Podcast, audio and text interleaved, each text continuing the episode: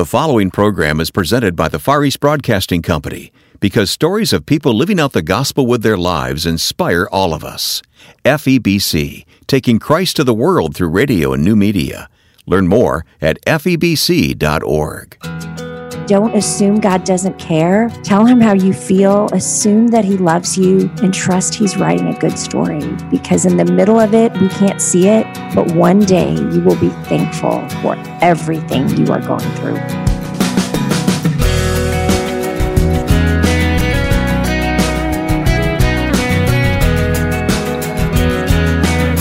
Vaneetha Risner knows that's true, and we'll hear why as you join us now for First Person. Welcome, I'm Wayne Shepherd.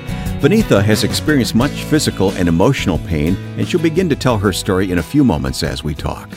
First, let me thank you for listening to each week's interview here on First Person. Our goal is to find people from all walks of life who have surrendered their life to faith in Jesus Christ and trust His Word to save them and carry them through life's ups and downs. If you didn't know, these interviews are all archived at our website, firstpersoninterview.com. Just click on the listen button or download them as a podcast wherever you get your podcasts. And one more thing, these programs are made possible by the Far East Broadcasting Company, who rejoices at the testimonies of people who trust Christ and follow Him. Learn more at febc.org. Our guest, Vaneetha Risner, contracted polio as an infant, which has led to lifelong pain and complications. In addition, there have been several life events causing emotional pain. As we began talking, I asked Vaneetha how it is that her faith in God is stronger today given what she has experienced. That's a great question, Wayne. I think I would say that because of my experience with God. God has been more close to me in suffering than he ever was outside of suffering feel like I knew Bible verses, I knew theology, I knew that Christ died for me, but I didn't know personally that God was with me. And the more that I've suffered, the more I see the reality of that.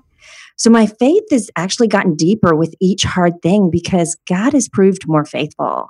And Jesus is beside me. Whereas before I knew he was with me, but I didn't really know what that meant for my everyday life. Whereas now I know if I can't do something physically, I need to just call out to Jesus for grace. Whereas when I could do everything, I didn't need to ask yeah, for that. I understand.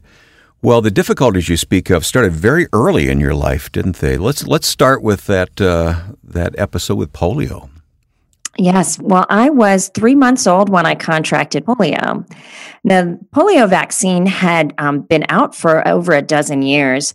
But in India, they give the vaccine at six months old, and I was three months old. And so when I went to the doctor, they had no idea what it was. They thought it was typhoid, actually. I had 105 degree fever. So they gave me cortisone to lower my fever, which it did. But within 24 hours, I was a quadriplegic. And then the doctor said uh, she had polio. We didn't realize that, but there's nothing that we can do at this point. So my parents, who were believers, just you know, prayed and asked God for wisdom on what to do. And the doctors told my parents, you should probably leave India. Because in India, there's really a stigma with the disability. So there's not a lot of services for people with any kind of disability. And so my parents wanted something more, wanted surgeries, wanted to see if there was something they could do. So my father, who was a professor at a university in India, left and went to London, took a job installing telephones. Mm just so I could get medical hmm. care. So I had my first operation in London when I was two years and old. And that was followed by many operations, I understand. Yes. By the time I was 13, I'd had 21 oh, operations goodness. and lived in the hospital actually. When I was in Canada, we were in a free hospital, in a Shriners hospital. Well, I'm sure some people are thinking to themselves, I thought polio was eradicated by the time you would have been born. Yeah, they, I mean, and you would think that very few people would have it, but I guess like any disease, once there's a vaccine, it doesn't mean that there's no one that gets it. So if you don't get a vaccine, you're very susceptible to it if it's there, which is why there have been outbreaks all over the world, I think, because of that. So because I was too young to be vaccinated, I, I got mm, it. Okay. And you still live with the effects of polio today, don't you?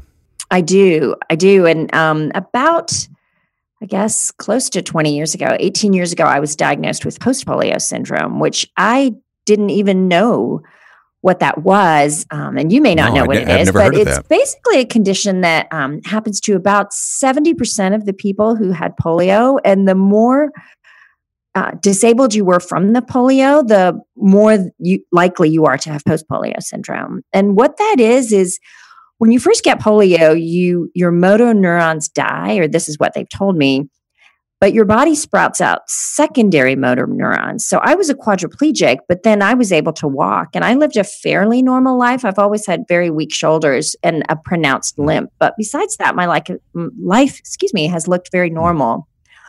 But those secondary motor neurons mimic motor neurons, but they have a limited life. And so every time you exercise, every time you do anything, you take away from this limited life that they Mhm. have. It's kind of like money in a bank. And every time you make a withdrawal, you're losing money. And I didn't know that. But when I was diagnosed with post polio, they told me that. And they said, everything that I've done is starting to go backwards, all the gains I had from exercising. And so eventually I will be a quadriplegic. Most likely, you know, we don't know what God has for Mhm. me, but I've seen my strength go down remarkably. I cannot do nearly the things I could do 20 years ago when I was diagnosed. But having that as a child, uh, I know you were bullied because of that. Can you talk about that experience? Yeah, that was hard. I lived in the hospital. And so I thought all I could think about when I was in the hospital was getting home and being with my family.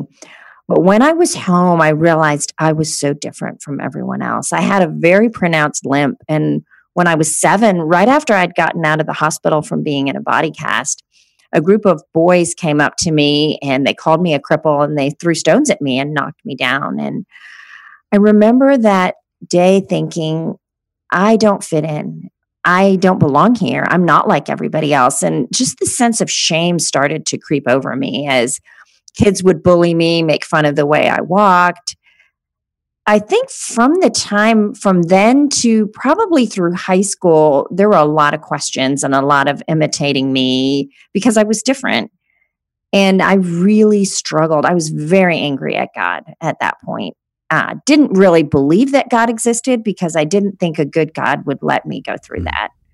Because it seemed like one thing was to go through the hardship, and then there was another to feel ashamed because other people felt I was different and was were making fun of me for it.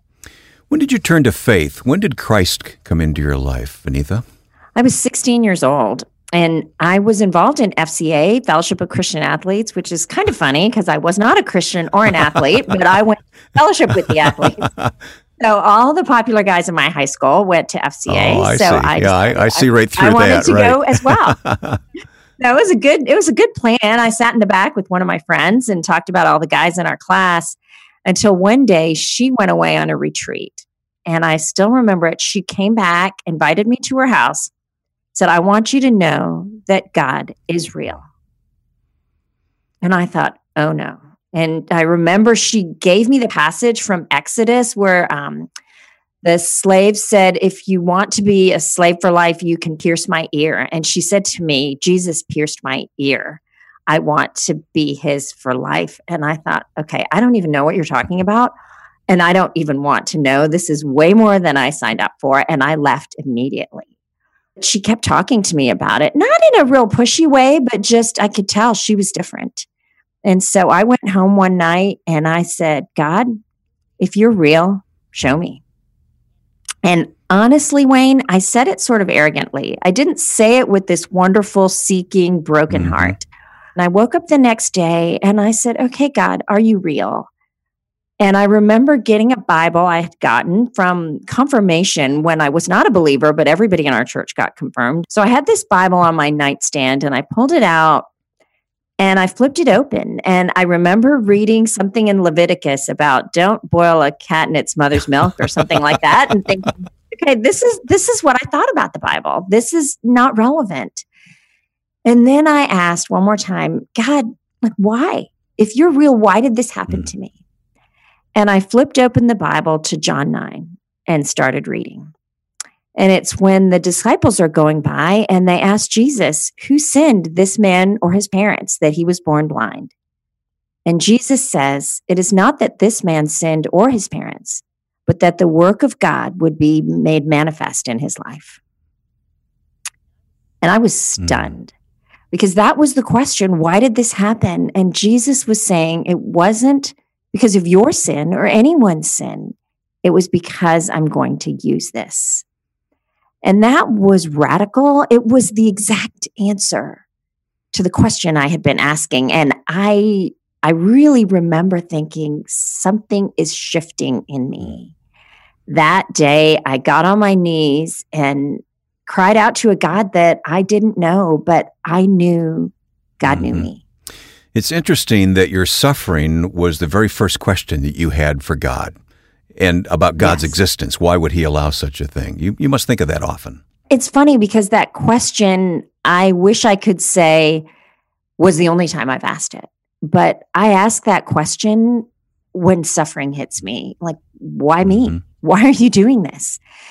So I, I wish I, you know, I look at some really amazing believers and I look at their lives and I think some of them aren't, are to the point where they don't ask that. They just say, God, I I accept everything that you bring. And I feel like God brings me to that point. But I'm one of those believers that every time something hard happens, I go to God and I say, Why are you doing this yeah. to me?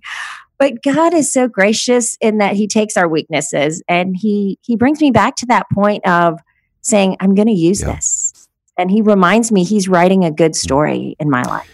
Well, we're going to talk more about what you've endured, but I know that the word is very important in your life, and I know John Piper and his exposition of the word has meant a lot to you. Uh, what what are some of the things you've learned? I've learned that the Bible is living. I think before tragedy started hitting my life or calamity, I think I thought the Bible was something really good to read in the morning. It was something really good to memorize so you could evangelize. There were lots of really good things about the Bible, but the Bible wasn't my companion. And yet, in suffering, I have found God has given me words to cry out to Him, either to comfort me, to ask Him questions, to even yell at Him. I mean, God gives us all of these words in the Bible. And I have found my quiet time has been and continues to this day to be my favorite time mm. of the hmm. day because I feel like this is the time when I get to hear from God. I hear him throughout the day, but I feel like we hear very imperfectly. So I might hear from God when I'm sitting outside. I might hear sort of a small whisper, but I think Paul Miller says God, the Holy Spirit, and Satan and our own conscience all come through on the same channel. And so sometimes I can't differentiate what is God speaking but when I open the Bible, I know this is God speaking to me, and it has been incredible. That is what gives me my strength. I think that's what's taken me through the hardest times. You know, when you walk through the rivers, I will be with you. There's more we can learn from the suffering of Vaneetha Risner. We'll continue in just a moment on First Person. Hi, I'm Ed Cannon, and as you know, situations around the world are changing quickly. Stay current with FEBC's ministry and get a deeper understanding of people who need to find hope. Hear how you can feel the pulse of God's Spirit moving through the hearts of believers dedicated to reaching the lost. Be sure you join me for the podcast Until All Have Heard. Discover how the gospel is making a difference around the world. Search for Until All Have Heard on your favorite podcast platform or hear it online at febc.org. My guest is Vaneetha Rendall She is an author and speaker. She has a couple of books her memoir, Walking Through Fire, a memoir of loss and redemption, and her book, The Scars That Have Shaped Me How God Meets Us in Our Suffering. Vaneetha, it would be certainly more than enough for anyone to suffer what you have physically, more than enough to sort of put us over the edge spiritually. But God has been faithful and met you in that suffering. But that's not the only suffering you've been through in your life. This this physical, this this after effects of polio in your life. You've you've had other scars as well. Yes, I have. And um, it was funny, Wayne. After I had come to Christ at 16, I had this idea that everybody has one suffering. That was sort of my theology was you have one hard thing. I had mine. I remember actually talking to people thinking, you have no idea when your big suffering's going to hit. Mine is already mm-hmm. done. I'm good. And so when I um, started to encounter suffering in my life, it really shook me, shook my faith. I had a miscarriage. I got married to a guy I met in grad school, and my first pregnancy ended up with a miscarriage. Then I had a child, had two miscarriages after that. And then I was pregnant again with a son that we found out had a hypoplastic left mm. heart, which means he had just was going to be born with half a heart and would need surgery at birth or he would die. And I remember feeling ripped off that why would God let me, who'd been through all this suffering, have a child with a heart problem? And I had lots of people tell me if I prayed the right way, then maybe he would be born without a heart defect. And that was a lot of pressure for me, feeling like, how do you pray the right way? And really struggled with that. But Paul was born, he did have his heart defect, but he had surgery and was doing amazingly. And so I went from being really discouraged to really excited, thinking, wow, God has given me a child with a disability and I can parent this child well because I understand what it means to have limitations. And yet, uh, when Paul was two months old, we took him into the doctor just for a checkup. He was doing really well, and the regular doctor was not there. There was a substitute, and he impulsively took Paul off his medication. And within two days, Paul died. And that really pulled me from God, Wayne. I didn't know what to do with that. I remember speaking at Paul's funeral, actually, and I did say God never makes a mistake. Got up in front of the whole congregation and was really excited to share God's faithfulness. And two weeks later, I wanted to pull every word of that mm. back because God felt distant and I was afraid. And I didn't know whether I could trust this God who had let my son die. And I had begged God not to let him die. And so that was a real sort of crisis of faith for me. And I spent months sort of pulled away from God. I'm a pleaser. So I have to say, I didn't really let people know I was doing that because that's not what quote unquote good Christians mm-hmm. do. So I just sort of buried myself in my own life and uh, didn't talk to people about my doubts, but I was very far from God. What was the turnaround? How, how did uh, God lead you through that crisis? Well, once again, I was in the car, Wayne, listening to the radio. Then I thought, okay, I probably need to listen to something maybe that's more spiritual because I had felt so dry and so distant from God. So I, I pushed in a cassette tape and just there was some worship music playing. And all of a sudden, I just said, God, I need you. I need you to be here. And he, he was. And God's presence filled my car. I turned off the cassette and just felt God flood over me. Just the sense that I cannot describe to this day. So I feel like I'm doing such an injustice to it, but I felt that if this is heaven, I'm ready to mm. go. It was this sense of joy that I have never experienced before. And I thought, okay, this is a taste of where Paul is. And this is a taste of what God has for us. And it really changed my view of what the good life is because that moment was the best life. And I got it through suffering. And so that really changed me. And then soon after that, a friend had asked me if I'd heard of John Piper, and I had not. And she said, You might want to listen to this. It was a cassette tape, and she gave it to me. And it was in my car for a long time because I didn't know who he was and I didn't particularly want to listen to it. Uh, when you are grieving, um, I found you get stacks of books. I got books in the mail, tapes, magazines. Everybody wants to give you something to read or listen to. And that's often the last thing you want to do. But I put it in and I heard his voice and I heard him talk about the way he loved God. And I did not have a love for God that way. But I thought, I want that love for Jesus. So that sort of made me start thinking about suffering in an even larger context. And John Piper was quoting Charles Spurgeon, who was 57, dying of Bright's disease and gout. And somebody asked Spurgeon, How can you handle this knowing that God has allowed this in your life? And Spurgeon said, Allowed it?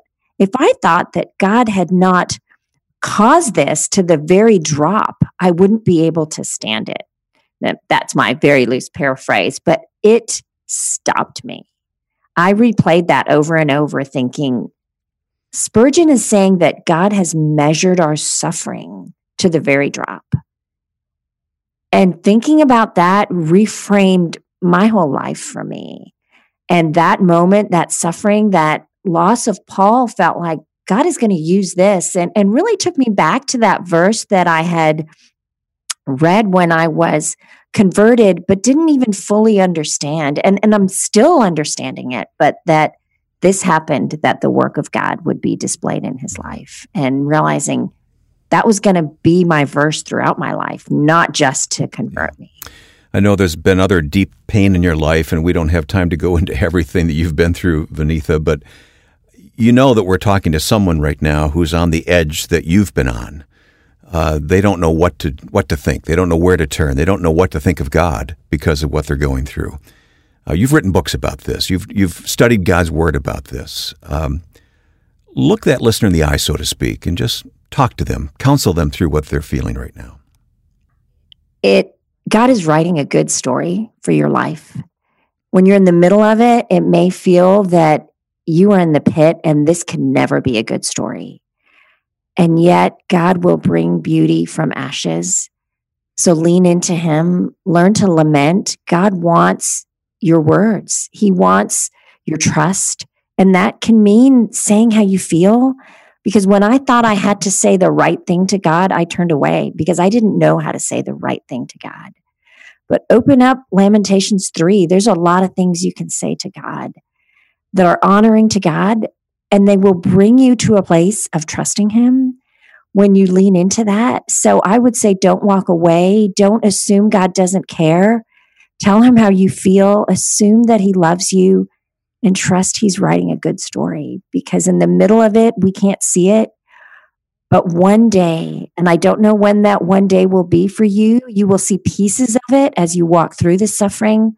But one day you will be thankful for everything you are going through right now. Are you in any way surprised by how God is using you despite what you've been through?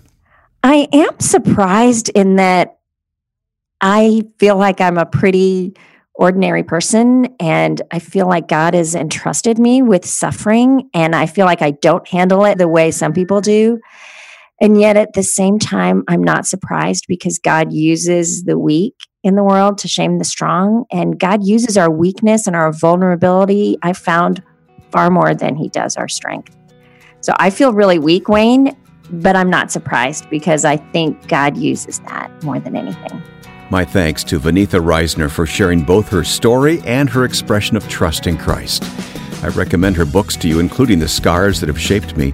You'll find links to the books and more about Vaneetha at firstpersoninterview.com. That's also our website where these interviews are kept online for streaming anytime, or if you want to download interviews and make them portable for on the go listening, use our free smartphone app, First Person Interview, found in your App Store. Bringing you these weekly interviews is made possible by the support of the Far East Broadcasting Company. Why? Because the stories of lives changed by Christ are celebrated by all of us, and FEBC wants you to rejoice at the stories of people turning to Christ wherever programs are heard. Go to febc.org for more. Now, with thanks to my friend and producer Joe Carlson, I'm Wayne Shepherd. Thanks for listening to First Person.